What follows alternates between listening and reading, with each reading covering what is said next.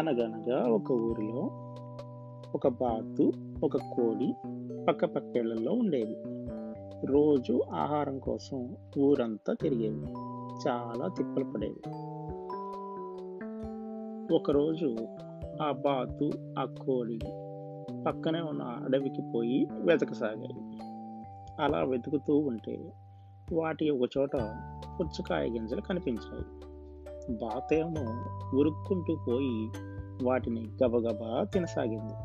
కోడేమో వెంటనే అలా తినకుండా ఆ పుచ్చకాయ గింజలు కొన్ని తిని మిగతావి ఏరి కుప్ప చేయసాగింది.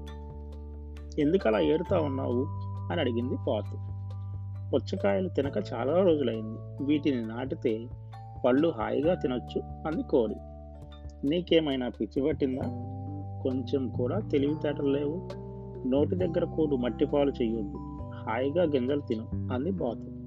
కోడి మౌనంగా గింజలు ఏరుకొని పెరటిలో నాటింది. ఒకరోజు మంచి వాన కురిసింది. నేలంతా బాగా పొదనెక్కింది. కొద్ది రోజుల్లోనే గింజలలో మొలకలు రోజు కోడి ఆ మొలకలు నీళ్ళు పోయసాగింది.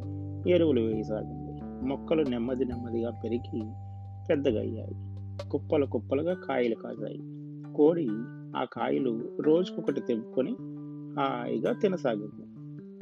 బాతు అది చూసి కోడి మాట విననందుకు బాధపడింది. కోడి బాతుని పిలిచి ఇన్ని కాయలు నేను ఎప్పుడు తినాలి? దా నువ్వు కూడా తిందువు గాని అని పిలిచింది. తియ్యని కాయలు తెంపి ఇచ్చింది.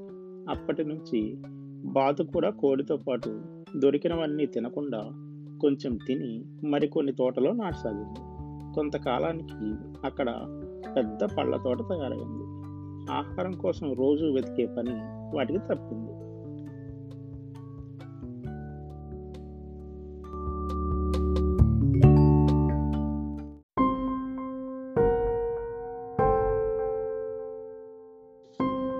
ఒక అడవిలో జంతువులన్నీ సరదాగా కలిసిమెలిసి ఉండేవి. అత్త మామ అక్క బావ అని వరుసలు కలిపి పిలుచుకునేవి.